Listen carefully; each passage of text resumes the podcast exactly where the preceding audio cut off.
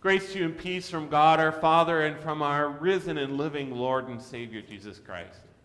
God's word, which we received this morning, is from the Gospel of John, chapter 4, verses 5 to 26.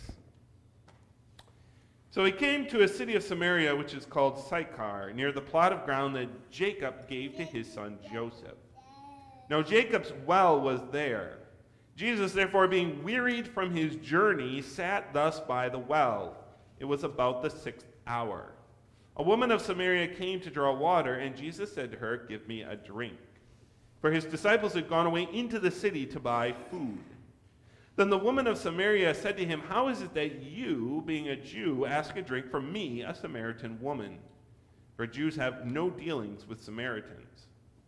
Jesus answered and said to her, If you knew the gift of God, and who it was who says to you, Give me a drink, you would have asked him and he would have given you living water.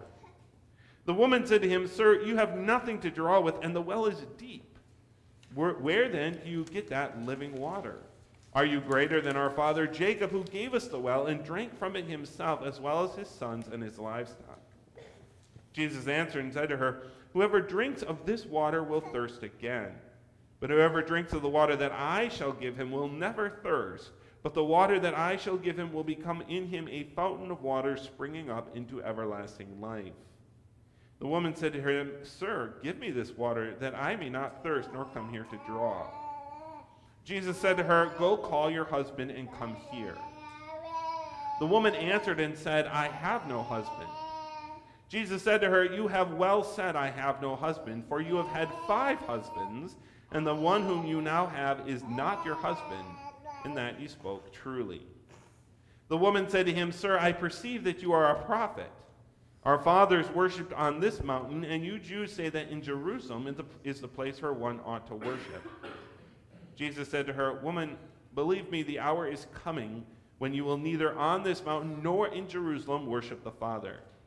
You worship what you do not know. We know what we worship, for salvation is of the Jews.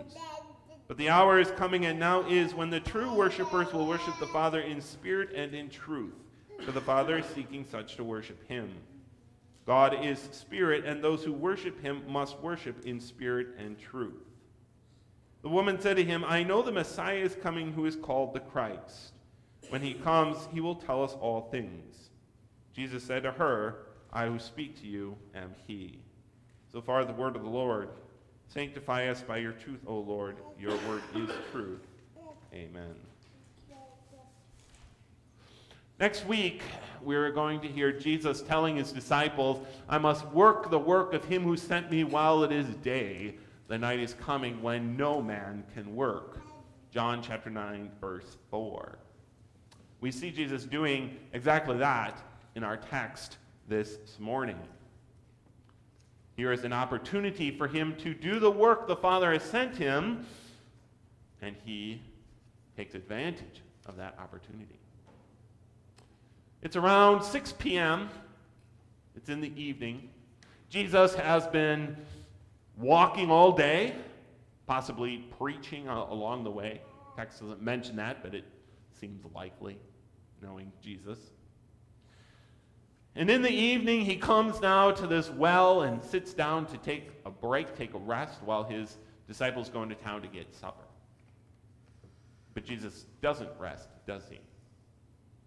This woman comes, and here is an opportunity. That's what Jesus meant when he said, I must work the work of him who sent me while it is day. When there is opportunity, I must do the work. There is an opportunity here, so Jesus doesn't rest. Rather, he gives rest to this woman. Jesus came not to rest, but to give rest. Even his request for water in our text was merely a prelude to the opportunity to offer her the water of life, which he had come to bring. The day is far spent, but even at this late hour, Rather than take his rest, Jesus uses the opportunity to give rest. Matthew 11, 28 and 29. Come to me, all you who labor and are heavy laden, and I will give you rest. Take my yoke upon you and learn from me, for I am gentle and lowly in heart, and you will find rest for your souls. Most of us know Matthew 11, 28, 29 very well. It's that wonderful promise where Jesus tells us he has come to carry our burdens and to give us his burden, which is not a burden at all. He has come to labor so that we might rest in him. Receiving rest in Jesus begins by laying down our sins, and that's something we see in our text as well. When the woman asks Jesus for this living water that he spoke of, Jesus responds by confronting her with her sin. It may seem to us on first reading that this is a strange change in conversation. Like all of a sudden, Jesus goes off in another direction, but he is attempting to give her the water she just asked for, isn't he? He's beginning with this confrontation of her sin, calling her to lay down that burden so that he might carry it for her. Receiving rest from Jesus begins with that laying down of our sins. About 10 years ago, my family, uh, myself, my sister, some of, some of the rest of some of other of us Udis went on a, a hike up Mount LeConte. I think I told you this story before, but it's such a good illustration. We were on a, on a hike up Mount LeConte. It's about an eight hour hike up about 4,000 feet. It's not too bad of a hike, though, because it's pretty gradual. A couple hours into this hike, uh, my nephew began complaining about how heavy his backpack was. After a little while, my sister uh, checked on his backpack, wondering why he was complaining. There really wasn't supposed to be much in it. She found out he had been picking rocks up along the way and putting them in his backpack, and his backpack was now full of rocks. He didn't want to leave them behind either because he said they looked really cool. So she convinced him to pile them up by the side of the path, and we'd maybe pick them up on our way back down the next day. We can hardly expect to find rest in Jesus if we keep piling up our sins on our own back, if we keep carrying rocks. Jesus came in order to carry our sins for us, and it's for this exact reason that he instituted the ministry of the keys, along with the ministry of the keys, private confession. Jesus instituted this so that those of us who are called to serve in his name could help his people to lay down their burdens and find rest in him. Jesus, James, sorry, James reminds us, confess your trespasses to one another. Private confession is not a law which God commands we must do, but is a gracious gift from God given through the church and its pastor, whereby Jesus works through the pastor to help people to lay down the sins which burden them, irritate their conscience, and keep them from having the rest that Jesus would like us to have. Just as Jesus encourages the woman in our text to confess her sins, just as he confronts her with her own sins, so he encourages us, especially through our pastor, to confess those sins which trouble us. And we can do that without fear because we know how Jesus will respond to us, again, through our pastor. The same words he spoke to that lame man Son, be of good cheer, your sins are forgiven. And sometimes we might use the excuse, well, I already know what Jesus is going to say through my pastor, so why do I even need to use private confession? But Jesus promises to work powerfully through that spoken word, just as he promises to work powerfully through the public preaching of the gospel and the sacraments. We read in John chapter 20, when he had said this, he breathed on them and said to them, Receive the Holy Spirit. If you forgive the sins of any, they are forgiven them. If you retain the sins of any, they are retained. If something is particularly bothering our conscience, then it is evident that we need a little help laying down that burden on Jesus. And That's the role that private confession fulfills in our church and in our Christian life. The picture of the woman of the, at the well of Samaria is a, a perfect picture of what Jesus wants us to receive in private confession that coming to Christ and receiving that water of life. Don't be like my nephew, insisting on piling up and carrying sins on our path. Lay them down and receive Christ's forgiveness. We can do that in the general confession, we do that in the sacraments, but private confession is one more way that Jesus provides to help us lay down those burdens.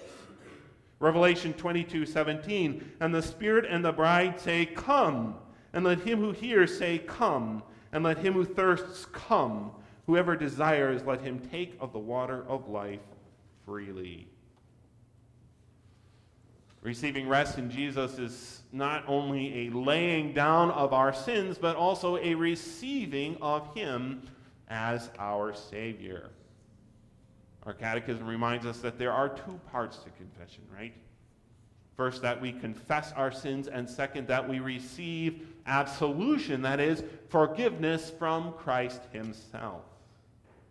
We see that also in our text, don't we? After leading, after Jesus, after leading this woman to confess her sins, to confront her with her sins, next leads her to that confession of himself as the Savior from sin.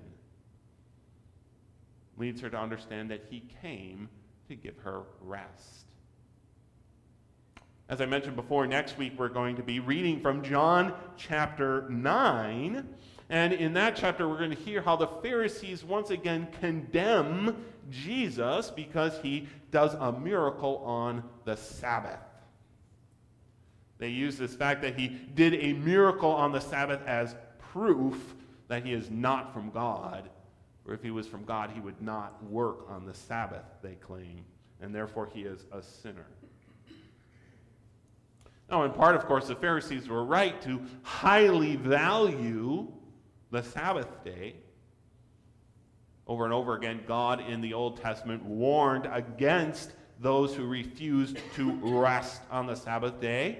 Over and over again in the Old Testament, the Lord points to the Sabbath day as something important because, of course, it was a picture of the rest that we would receive in Christ. We read from Isaiah 58 13 and 14.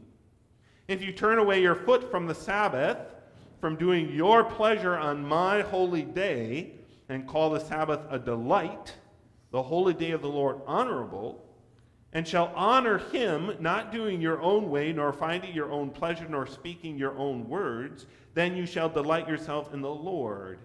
And I will cause you to ride on the high hills of the earth and feed you with the heritage of Jacob your father. The mouth of the Lord has spoken.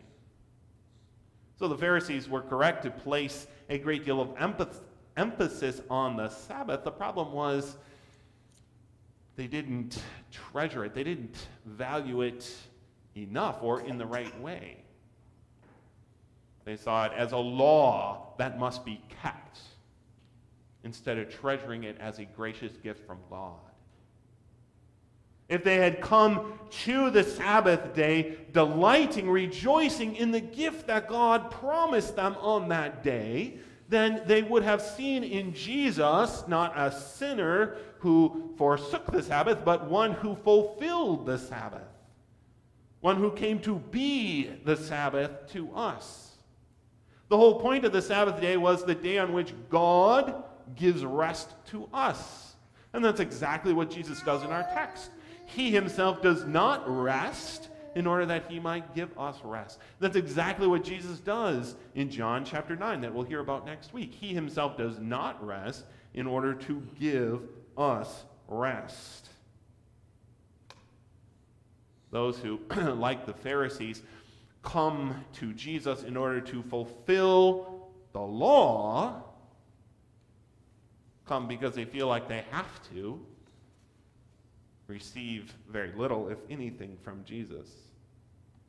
But those who, like the Samaritan woman, come to Jesus looking for the gift of God, treasuring and valuing the rest that Jesus offers us as a precious gift from God, receive Christ Himself and the rest He came to bring. He himself did not rest in order that we might receive rest in him.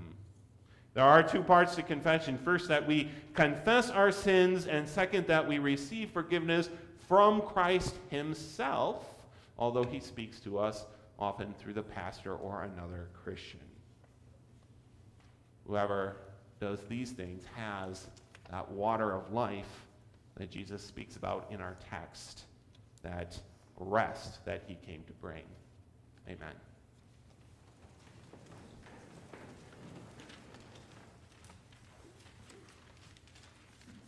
The peace of God that surpasses all understanding shall keep your hearts and minds in Christ Jesus.